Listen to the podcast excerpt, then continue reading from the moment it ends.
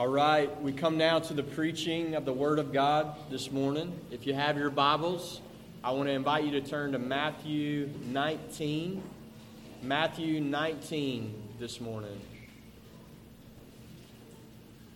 Please join me in prayers. we ask for God's blessing on His Word. Let's pray.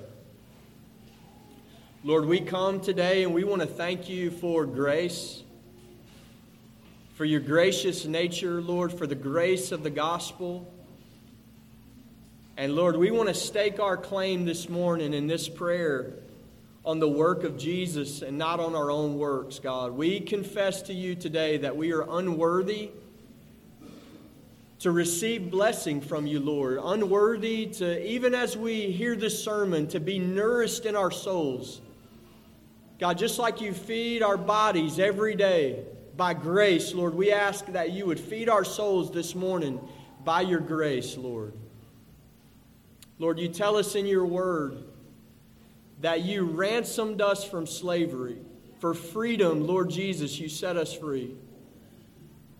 And you tell us to stand firm in it and never again to submit to a yoke of slavery. Lord, we pray that you would magnify the freeness of your gift today. And let it be a refreshment to our souls. In Jesus' name we pray. Amen. Amen. Turn with me to Matthew 19. And we're going to read God's word together.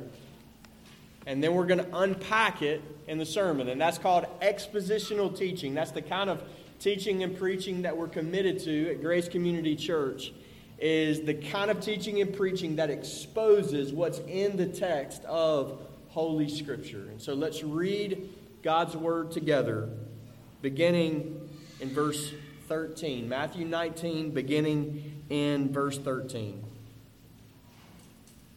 Then children were brought to him that he may lay his hands on them and pray. But the disciples rebuked the people, and Jesus said, let the little children come to me, and do not hinder them, for to such belongs the kingdom of heaven. And Jesus laid his hands on them, and they went away. That's the reading of God's word this morning to Grace Community Church. That's God's word to us this morning. We have a word from Jesus Christ about children and the kingdom of heaven. So let's unpack it together. I want you to think about the prayer that every disciple ought to pray and, and, and, likely has prayed. That prayer that sounds something like this Lord Jesus, teach me your ways. I am yours. Show me your ways. I want to live in such a way, Lord Jesus, that pleases you. Show me your ways, Lord. I want you to think about how unique these chapters in Matthew's gospel are in relation to a prayer like that. Let me explain. Matthew's gospel is rapidly approaching the city of Jerusalem. In chapter 21, Jesus is going to enter the holy city, and he's going to enter the final week of his earthly life, and we call that Passion Week. And the Gospel of Matthew is moving towards this final week where the Lord Jesus will finish his work that the Father has given him to accomplish. Now, the chapters that are leading up to chapter 21, they're like Jesus' uh, finishing school, you could call it that, for his apostles. We see uh, in this teaching block, he's revisiting these discipleship lessons, these the, these truths, these values that he is seeking to depart, to impart into these men who are going to represent him once he ascends to the Father. Once Jesus ascends to the Father, these are the men that are going to lay the foundation of the church of Jesus. And so you see the Lord continuously going back to these discipleship lessons in these final, final chapters of Matthew's gospel, we know the theme of this chapter is the kingdom of heaven. And we know that because of how many times that phrase is repeated in Matthew 19. It's, it's, you see it in verse 12, you see it again in verse 14, you see it again in verse 23, kingdom of heaven again in verse 24, and then the first verse of the very next chapter, chapter 20, verse 1, again, the kingdom of heaven. And so when we pray, Lord Jesus, show me your ways, one of the things that needs to be on our radar that Jesus wants you to know about the kingdom of heaven, what it's like, what its values are. He wants to impart that deeply into his followers. And so these lessons in chapters 19, they ought to grab our attention. Okay, Lord Jesus, show me your ways. Last week, he showed us his ways about marriage and divorce. Okay, he gave us his word, the word of the kingdom in this specific sphere. And then this week, we're still in that family realm. He's going to give us his word on children. The, the value of children in the kingdom of heaven. All right, that's where we're headed this morning. I want you to notice the setting of this passage in verses 13 and 15. It's, it's very ordinary when you compare it to a lot of other places in the Gospels. And what I mean by that is there are no miracles here, there is no uh, demons in this story, um, there are no healings in this account. This is just parents, you know, in this ordinary setting, bringing their children to be blessed by Jesus Christ. And yet, in this ordinary story, Jesus is going to impart these countercultural values of the kingdom of heaven. And over and over again, we saw this especially in the Sermon on the Mount, that when Jesus uh, enters in with his teaching about the kingdom of heaven, it's like this upside down counterculture where he turns the values of the world upside down. In his kingdom, it's actually the right side up. And we're going to see the Lord Jesus do that same thing in this passage. Now, there's a few introductory matters that I want us to handle on the front end and then we're going to walk into a heavy time of exhortation. We want to we want to learn how, how this passage exhorts us to live in a way that pleases God. One introductory matter is uh, about these children. Now, we're going to come back to this as we close about the nature of children, something in the constitution of children that Jesus is going to draw an analogy of what it's like to enter the kingdom of heaven. But I want you to notice it here that it says that these children were brought to Jesus. They're brought to him. These are very young children, and, and this, is, this, is, this goes right along with that natural dependence of children upon their parents. The younger the child, the clearer this principle. Children are brought places by other people. They're not, you know, in charge. They're being cared for by others. They don't go places on their own. They're brought places by their parents. The word for children here, translated little children in verse 14, covers a broad range of children from birth to teenage years, to preteen years. So imagine in this setting a bunch of parents okay, and little children being brought to Jesus from zero to preteen, you know, kids. Luke's gospel 18 chapter 18 verse 15 tells us that even infants are being brought to the Lord Jesus that he would lay his hand on them and that he would bless them, that he would pray for them and that he would bless them. So these are little children in this story. And that's going to be important as we see who's not excluded from the kingdom of heaven. It is, com- it is a commendable desire for parents to bring their, to seek the blessing of God for their children. And so we see that in this, in this setting that these unnamed parents are bringing these unnamed children to Jesus for a blessing. And there's nothing that they ought to desire more than that in their kid's life. Uh, there's, there, there's nothing, you know, that, that needs more attention, needs more prayers. There's no stronger desire that ought to be in the heart of a Christian parent than that God would bless their son or their daughter. Our prayer for our children ought to be like the prayer of Noah in Genesis chapter 6. We are told that Noah found grace or favor in the eyes of God. Completely unattached to anything that Noah had ever done. In other words, when we desire to God to bless our children, we're asking for grace. We're asking for mercy. We're asking for the free distribution of God's gracious gifts, just like we prayed for before we began this morning, that God would look with favor upon this little one. That's the blessing that they are seeking for their children.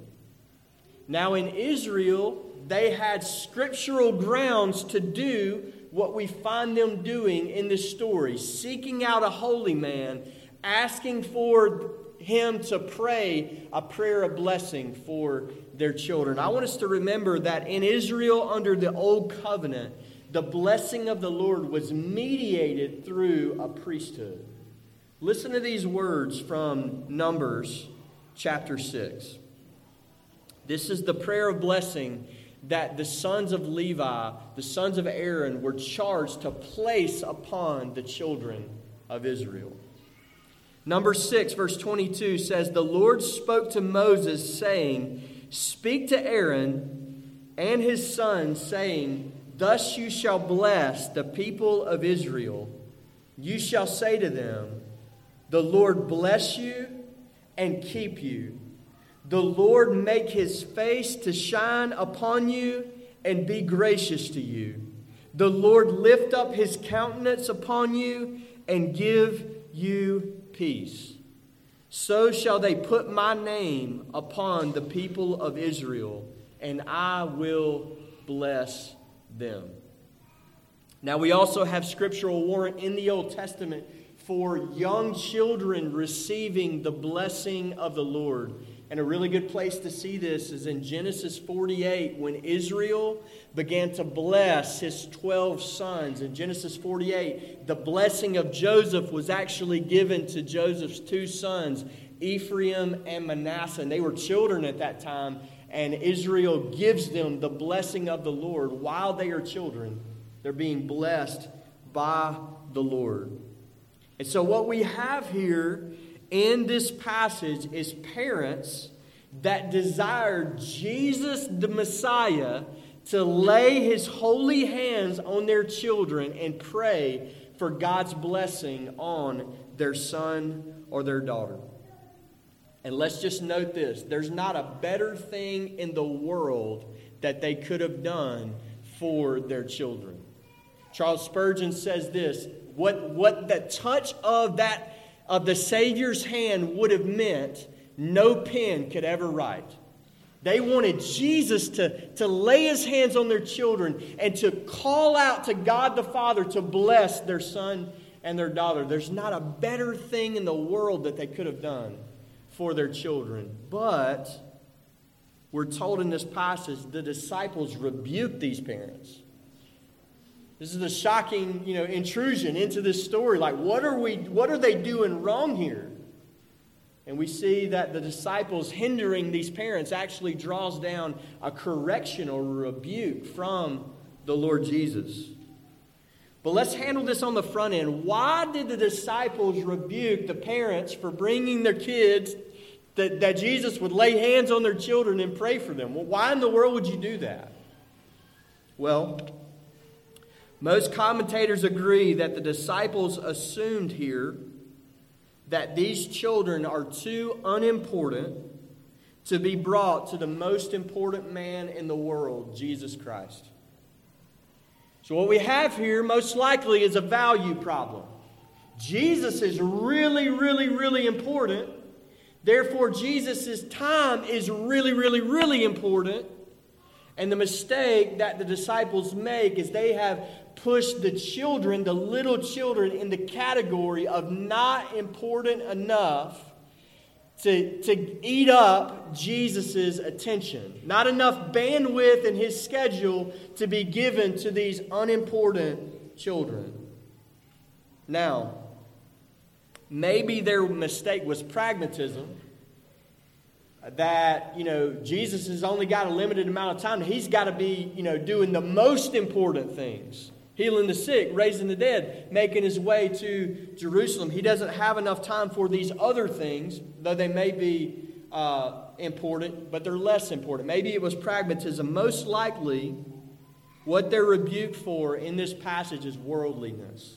Okay, they're rebuked for worldliness. And we need to understand that Christians can be guilty of worldliness. Okay? You, as a follower of Christ, can be guilty of allowing the value systems of the world to intrude into your relationship with God, into the way you think about the world. Now, this should have been clear from the Old Testament. The Old Testament teaches that children are to be highly valued in Israel. Listen to these words from Psalm 127. It's a psalm about the family. Verse 3 says this Children are a heritage from the Lord, the fruit of the, re- of the womb is a reward. So, everything about raising children and children in Israel should have had that banner over it that they are a heritage. These children are a reward from the Lord. But here is the problem the Greco Roman culture which is the background of the Gospels Matthew, Mark, Luke, and John. The setting of the Gospels, the Greco Roman culture did not attach a high value upon children, they were lowly esteemed. They were thought to be negligible. They were thought to be unimportant members of society. Their place was thought to be in the background, the unimportant ones. And so, what we have here is that these disciples rebuked the parents for bringing their kids. When they did that, their actions in that moment were more like citizens of the world than citizens of the kingdom. Which is exactly why Jesus has got him in finishing school on the way to Jerusalem. That's a big problem. Jesus notices that problem and he enters in with correction and teaching in this passage. There's worldliness that has to be banished from these apostles. Why? Because these are the men that are going to spread the kingdom after Jesus is ascended to the right hand of God. And Jesus has got to get this value drilled down that children are not unimportant in the kingdom of heaven. For their error, they are rebuked by Jesus in verse 14. Jesus says these words Let the children come to me and do not hinder them. Translation Stop that. Let them come. Don't do that anymore. Let them come. Do not hinder them. Do not forbid them. Don't do that. Do this instead. Let the little children come to me. Now, that's the setting of the passage. That's the plain sense of what is here. And I want us to ask this morning what can we learn from this text? What's our takeaway here? And there's actually more than first meets the eye. I want to break down this text under five questions this morning. The five questions are these What does this passage tell us about parents? What does this passage tell us about disciples? What does this passage tell us about Jesus? What does this passage tell us about children? And what does this passage tell us about the kingdom of heaven? Now, as we answer each of those five questions, we're going to be exhorted by this text of Scripture in each of those five categories. We're going to be exhorted to take up the values of Jesus Christ, the values of the kingdom of heaven. We're going to be exhorted the same way that Jesus exhorted the disciples in this story. So let's start with that first question What can we learn from this passage about parents and parenting? Okay? These parents in this passage are examples of wisdom to us. Okay? These aren't parents who are, you know, uh, ignoring their children, ignoring the state of their soul. These are parents that are seeking a blessing for their children. And they're wise to do so. They're seeking a blessing for their little children. Listen, before their children are old enough to seek that blessing for themselves.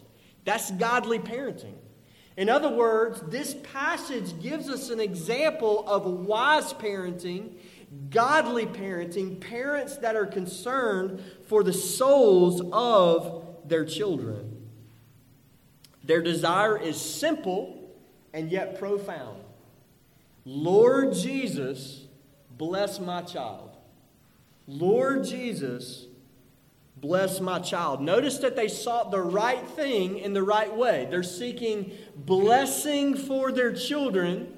That's the right thing, and they're seeking it in the right way from Jesus Christ. From Jesus Christ. And this is what godly parents do. Godly parents know that their children are sinners. They don't buy the nonsense of the world that, you know, uh, children are innocent, that their children are, uh, they are cute, but they're not just cute. They, they need help. They need grace from God. They're in danger. They're in Adam. They need Jesus. They know that about their children. They're sinners. Lord, they need your mercy. They need your grace. Godly parents know that their children are sinners. And godly parents know that the only place to find that grace that they need is Jesus Christ. Christ alone. There's no other place we can find it. This is, this is the only way to the Father, the only name under heaven given among men by which we can be saved. Christ and Christ alone. So we have a positive, a positive example in this text that we should that we should go and do likewise. We have an example of godly parenting. Godly parents bring their kids to Jesus. Godly parents bring their kids to Jesus. Now, these are very unique circumstances, okay? We Jesus is at the right hand of God right now. Okay? I don't know if you knew that, but Jesus is no longer in his earthly life and his earthly ministry. He finished all that. His body has been glorified. He's been raised, and he sits at the right hand of the Father, and he has all authority in heaven and on earth. That's where Jesus is right now.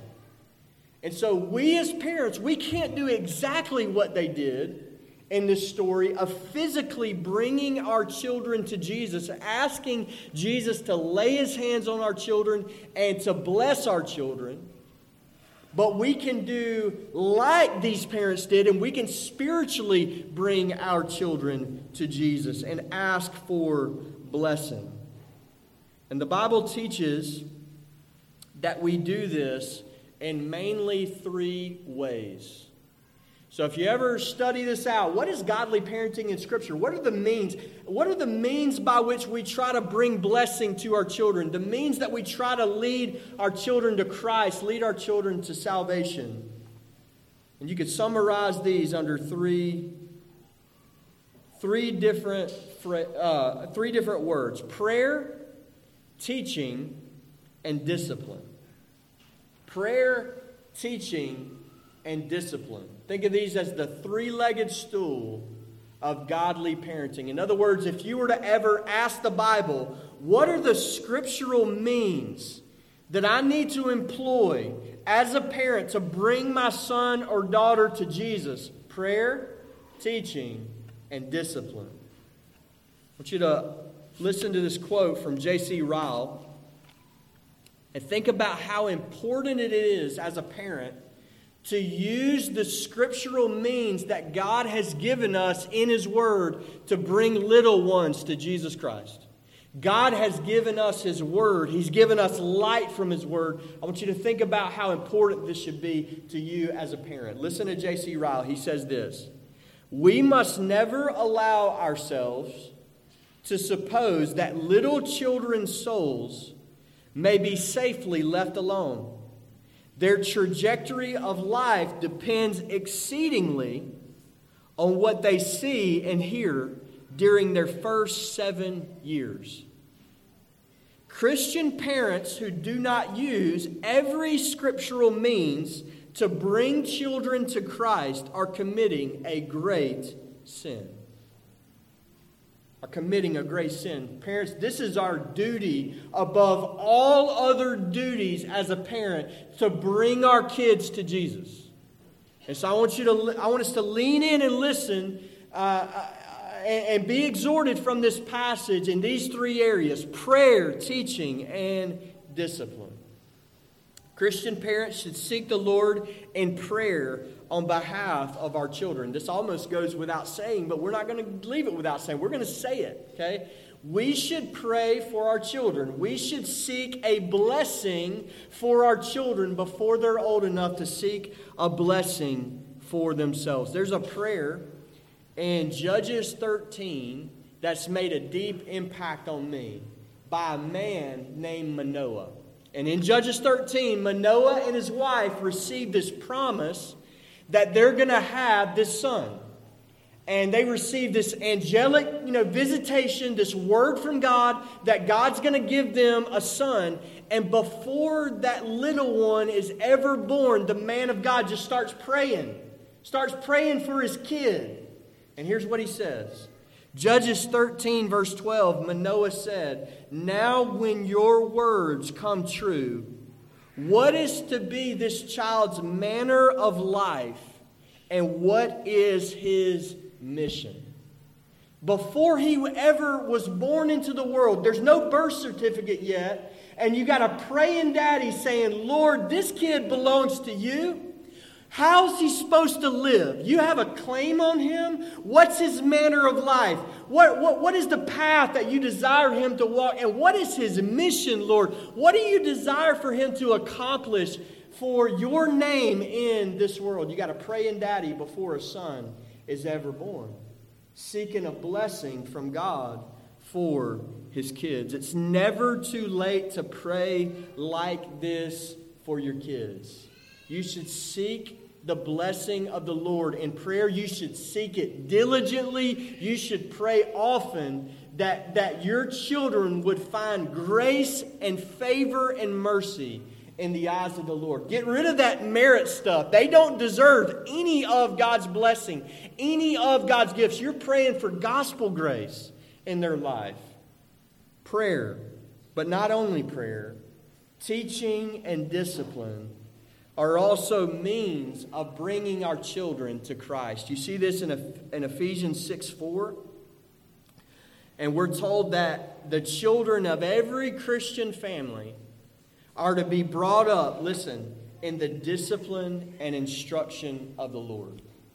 Pray for your kids, discipline your kids, and instruct your kids. And that discipline and instruction is to be the discipline and instruction of the Lord. Think about it like this there's this disposition that ought to be in the heart of every godly parent that God, you have given me children, and now I want to give them back to you. I want to entrust them back to you. And we see this prayer in the Old Testament that Hannah receives Samuel, that promised son from the Lord. And what does she do? God gives her a kid, and she does what? She gives him back to the Lord in prayer. She entrusts him back to Yahweh, his God, to the Lord, his God. And we ought to do that. We are to bring up our children, listen, not in our own discipline instruction. That's not what the text says, but in the discipline and instruction of the Lord and that claim that Yahweh, the Lord God, has upon their life. We, we have to, we are charged to bring them up in that path, to restrain them, to fill up their minds with His truth, discipline, and instruction. We should teach our children. Again, it goes without saying, but we're not going to leave it without saying. We should teach our children. We should teach them the law of God. I hope you know that. We should teach our children the law of God, all of God's commandments. We should teach them how that law comes to them in the two different states of life. We should teach them that in their lost state, that law comes to them as a hammer, a ministry of condemnation that shows them that they can never do enough to be right with God. That law is their schoolmaster that leads them to put their trust in Jesus Christ, that they can never do enough. They can never uh, obey enough to be right with God. The law of God indicts them. We should show them that from God's Word.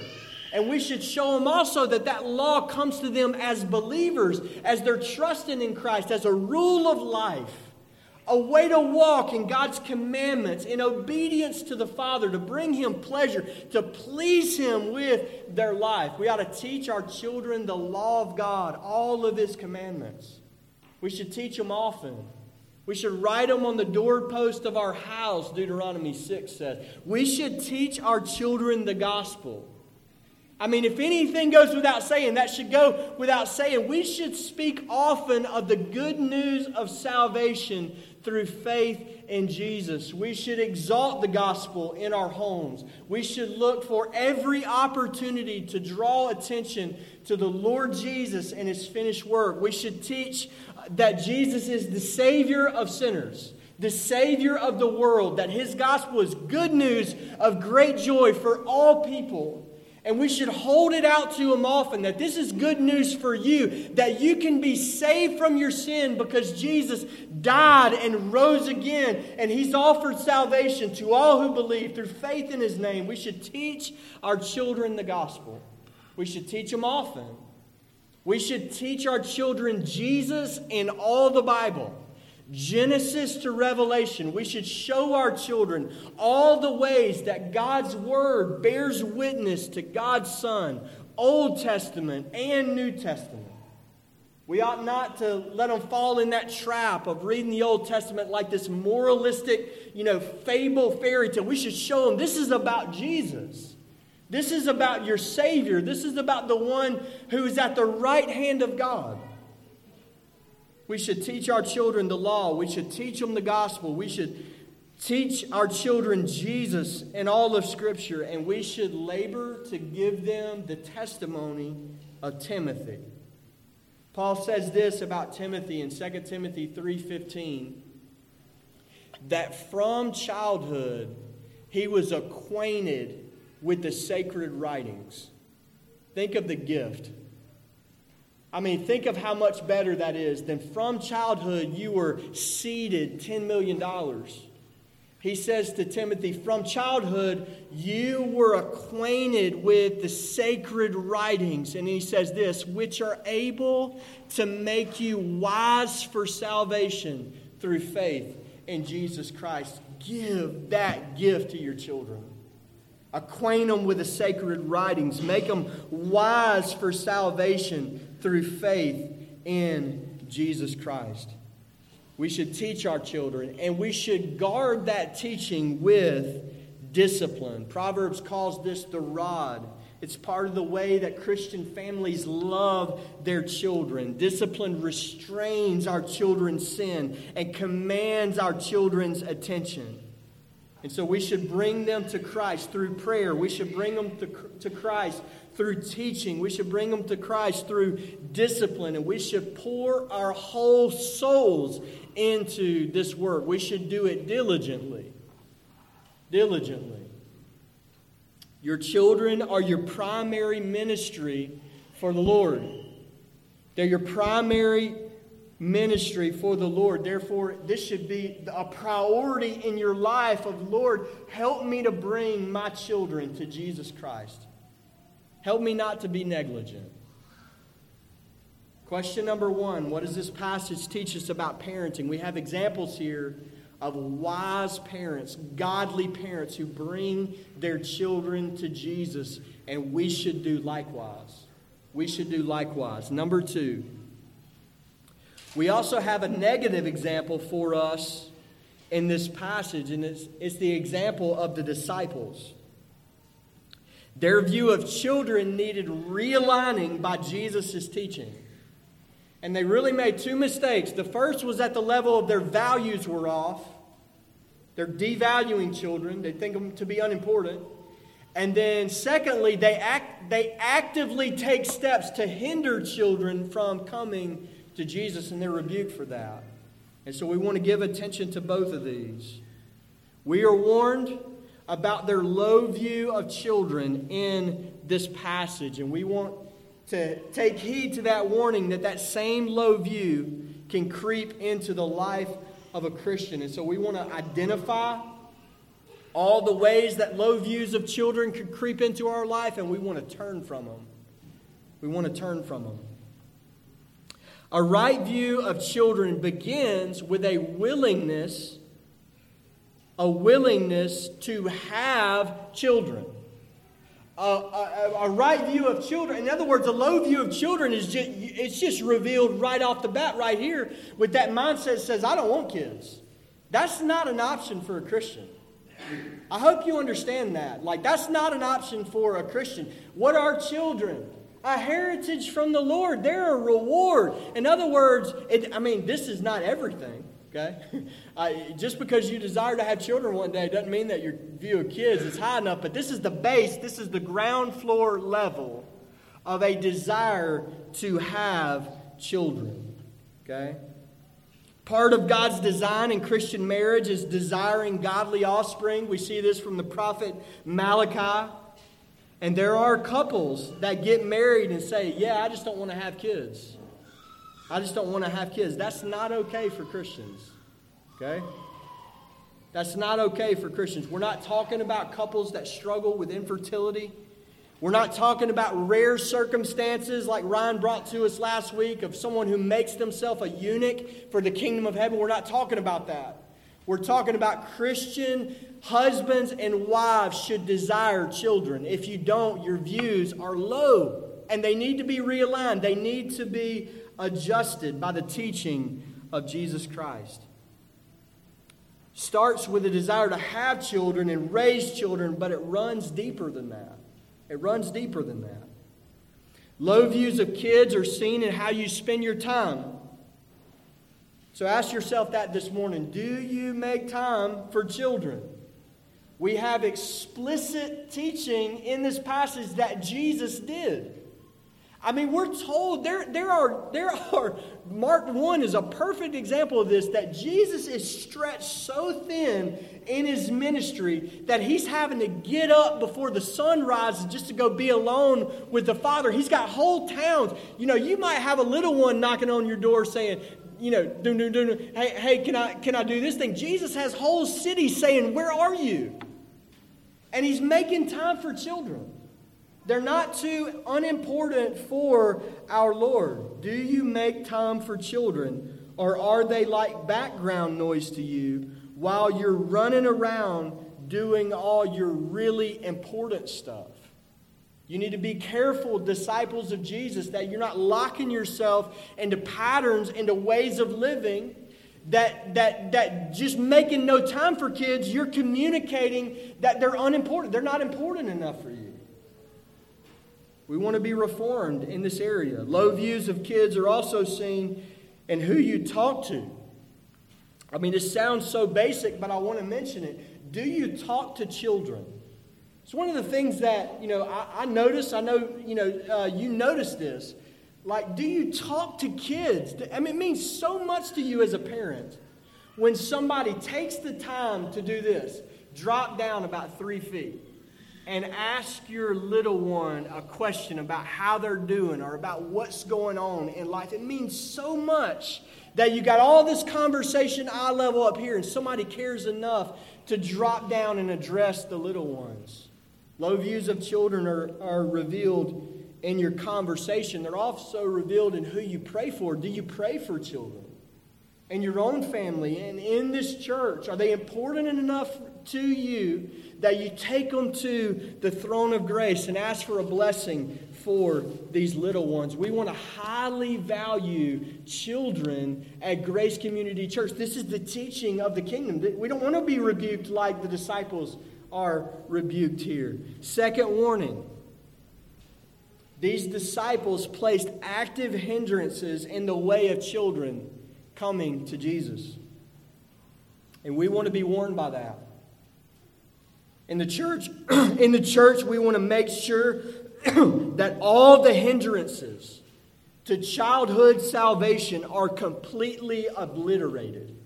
We want that path to the Savior to be wide open. No hindrances, no hurdles to jump over. We want all those obstacles removed. And we want that highway opened up for our children to come to Jesus Christ. I'll mention four hindrances. We could say even more. Number one, the hindrance of apathy. An apathetic church is a hindrance to children coming to Jesus. Say, what do you mean? A church that ignores kids, a church, a church that withholds influence from children, that positive influence that, that they otherwise would have if they gave attention to the diligent use of the means that God has given them. When that is withheld from a child, it is a hindrance to them. It's not just a net zero neutral thing, it's an actual hindrance to them because, listen, if we withhold our influence, the devil is not going to withhold anything from our children. In other words, if we leave that vacuum in their life and we're not influencing them in the way that God has called us to, there are a lot of voices in the world that are ready to jump right in. It's a hindrance. An apathetic church is a hindrance to children coming to Jesus Christ. Number two, a hypocritical church is a hindrance to children, to children coming to Jesus. Nothing does more damage to the gospel than a hypocritical lifestyle from those who profess the gospel. And listen, kids pick up on this. They know it. Before they ever learn how to write, you know, a dissertation or a research paper, they can smell hypocrisy. They can. And hypocrisy is a great hindrance to children coming to Christ. Number three, a worldly church is a hindrance to children. To children. Thank you, Hunter. I'm going to take a pause. This is really bad. Blame it on the pollen.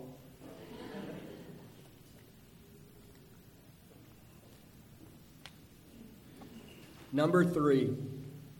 A worldly church is a hindrance to children. When those whom God has placed around kids to bring them to Christ spend more energy preparing children for life in the world than life in the kingdom of heaven, they are hindered from coming to Jesus. You say, What do you mean? I mean, boatloads of energy, attention, and resources into education sports, lessons, social activities, and not putting the emphasis on life in the kingdom, preparing them for another world, not just for this world. This is a hindrance to them. We ought to teach them what really matters in this world their souls and the glory of Jesus Christ. A worldly church is a hindrance to children. And number four, a hyper Calvinist church is a hindrance to children. When a church or parents never call children to come to faith in Jesus Christ, children are hindered. The hyper Calvinist disposition is if God wants to save my kids, he'll do it. He don't need me. But the right heart is, I will avail myself of every means in the Word of God to bring my children to Jesus Christ. I will pray for them. I will teach them. I will administer discipline to them. God has never told us to passively hope things turn out for the best. He has told us to preach the gospel, He's told us to be His ambassadors. In 2 Corinthians 5, he tells us that Christ pleads through us as we preach the gospel to the world, as though Christ were pleading through us to be reconciled to God. We are those ministers of reconciliation in the lives of the children all around us. And think about it this way if Christ rebuked those who hindered children from coming physically, how much more will he rebuke those who hinder children from coming spiritually for salvation, for blessing to him? We have a heavy warning in this passage. We must remove every obstacle. Moving on, what does this passage tell us about Jesus? What does this passage tell us about our Savior? It shows us that Jesus loves children, and I hope you love this about your Savior. That in this setting where the disciples are judging these little ones as too unimportant, he values those that are devalued by the world. He isn't caught up in it for a moment. He loves them, He values them. And so, what do we have here? We have the highest of kings, the King of kings, and the Lord of lords inviting little children to come to Him. He gives them His attention. He takes the time to bless them one by one. He, Luke says he takes them in his arms. One by one, he's praying for them. He's taken the time, and there's never been a man more important than Jesus walking planet Earth. Never been one with more authority, more grandeur, and yet you see this disposition to stoop down and love these little ones. And listen, this is not like a politician kissing babies, okay? Like, oh, oh I'm trying to get the votes, got to kiss the babies. It's nothing like that. This is the real thing. Real love in the heart of the God man is pulsing for these little ones. Everybody else is looking over them. Jesus isn't looking over them. He loves them. He says, Don't do that anymore. Let them come to me. He values them. He's the shepherd.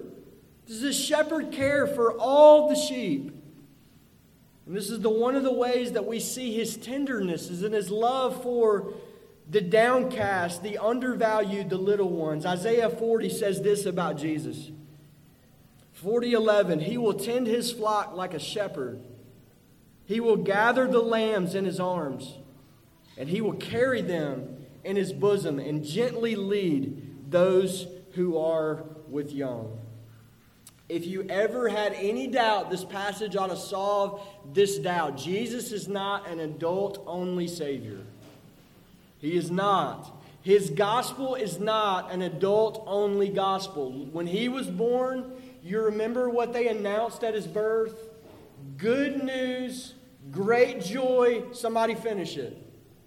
All peoples, even children. Good news of great joy for all peoples, even children.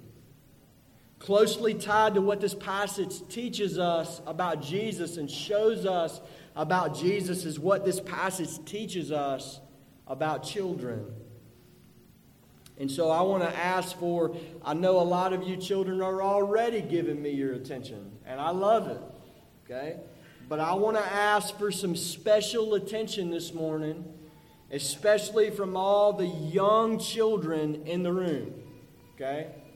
This is the most important thing that you could learn today, right? There's a lot of important things that you could learn. This is the most important thing that you can learn. Listen. You matter to Jesus Christ.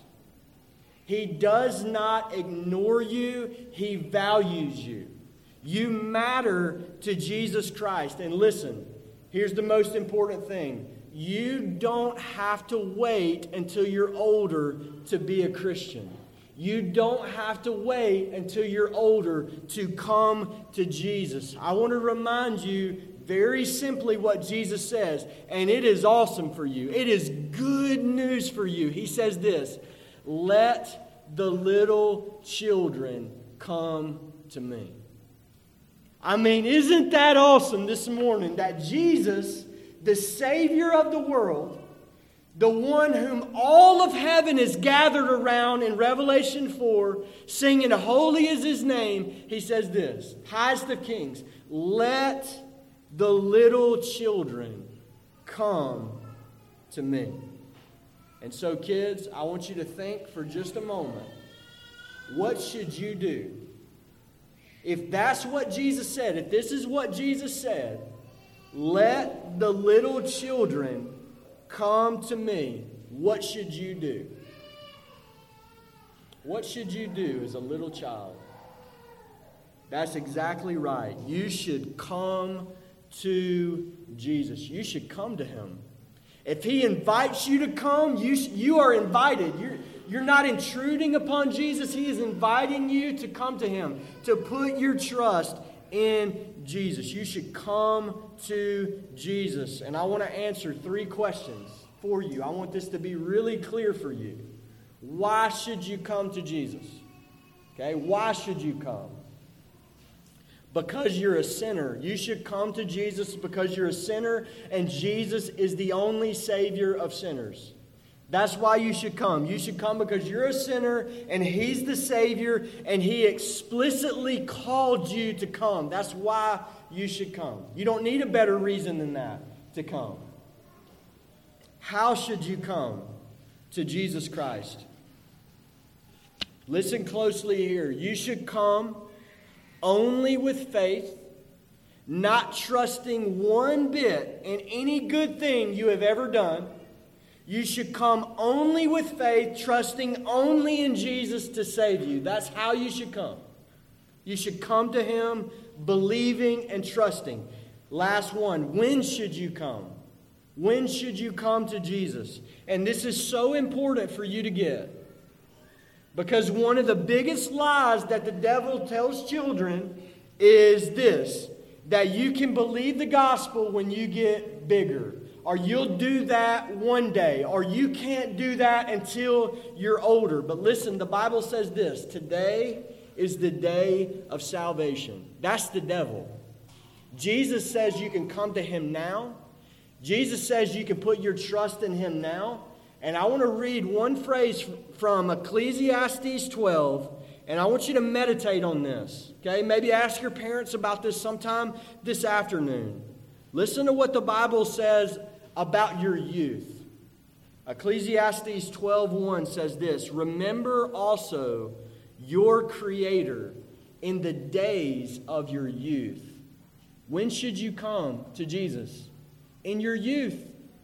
Not when you get older, not when you get even a little bit older. You should come to him while you're a little one, while you're a little child. Little children, Jesus says, come to me. Come to me. Finally, what does this passage teach us about the kingdom of heaven? Look at verse 14. Jesus' statement in verse 14 has been understood by some to mean that all children are automatically in the kingdom. But I want you to notice closely that that's not what Jesus said. Verse 14, he did not say, To these belong the kingdom. He said, To such as these belong the kingdom. This is the language of metaphor in the Word of God. The exact same thing he was teaching at the beginning of Matthew chapter 18. Much like we saw at the beginning of chapter 18, Jesus is using something about the constitution of children to illustrate a truth about the kingdom of heaven. And it's not the innocence of a child. We've already covered that. Children are not innocent. That's not the point here. It's, it's that natural trusting disposition of a child, that natural dependence of a child upon a parent illustrates what it's like to come into the kingdom of heaven by grace alone, by faith alone. It's a perfect illustration. You say, what do you mean? Well, I mean this children are moochers, okay? And I mean that in a really good way. I don't mean anything negative by that. Children are moochers, okay? They contribute nothing to the dinner table or to the bank account, they just take. They're not providers, they're takers, okay? And listen, the younger the child, the clearer that principle. Don't get any ideas if you're 15, okay? That's not something to weaponize on your parents, all right? The younger the child, the clearer this principle that they are takers, not providers. In this way, in that way, children are a powerful illustration of salvation by grace. Jesus is teaching in this passage that those who enter the kingdom, they don't contribute anything. You know, it's not like Jesus bakes the cake and you put the icing on the cake. You don't contribute anything to your status in the kingdom. It's only freely received. It's like a child depending upon the provision of the parent. All kingdom citizens are depending upon the grace of the king alone. The kingdom of heaven is a gift given and never, ever a wage earned. You can't enter the kingdom by intellectual skepticism. You know, like I'm just going to enter the kingdom by answering all my questions. Can't enter the kingdom like that. You have to come like a trusting child. You can't enter the kingdom with all this worldly status that you think you're a somebody in this world and that the kingdom of heaven is lucky to have you on its team. You can't come like that. You got to drop that status. You got to take up the status of a child if you want to be a citizen of the kingdom of heaven. And isn't it interesting? You know, th- that call to get low, to become childlike, to receive everything as a gift from God, it assaults human pride. It assaults pride to be told we, we can't bring anything in because nothing's good enough. That's, that, that assaults our pride. That's a call to humility. And it, isn't it interesting that the very next story in Matthew's gospel is about a rich young man who was unwilling to give up his status in this world to enter the kingdom of heaven. He thought he was a somebody in this world. He thought he was a somebody in this world, and he wasn't willing to become a nobody to follow Jesus, to gain, to gain citizenship in the kingdom of Jesus Christ. The kingdom of heaven is a kingdom of grace alone. Grace alone. None of us can earn God's favor and God's blessing. None of us can do enough that God would ever be indebted to us in any way to give us gifts or to give us blessing. And to every person who sees that truth, who believes that truth, that I could never put God in my debt. To all those who have labored hard under guilt and the power of sin, Jesus came to save you, and you can enter the kingdom. You can enter the kingdom. All you have to do is come. And all you have to do is come like a child with nothing in your hand. You have to receive it freely. You cannot get this wrong. You cannot get this wrong. You can't smuggle in 20% of your supposed goodness and 80% trusting. You have to leave it all. Nothing in your hands.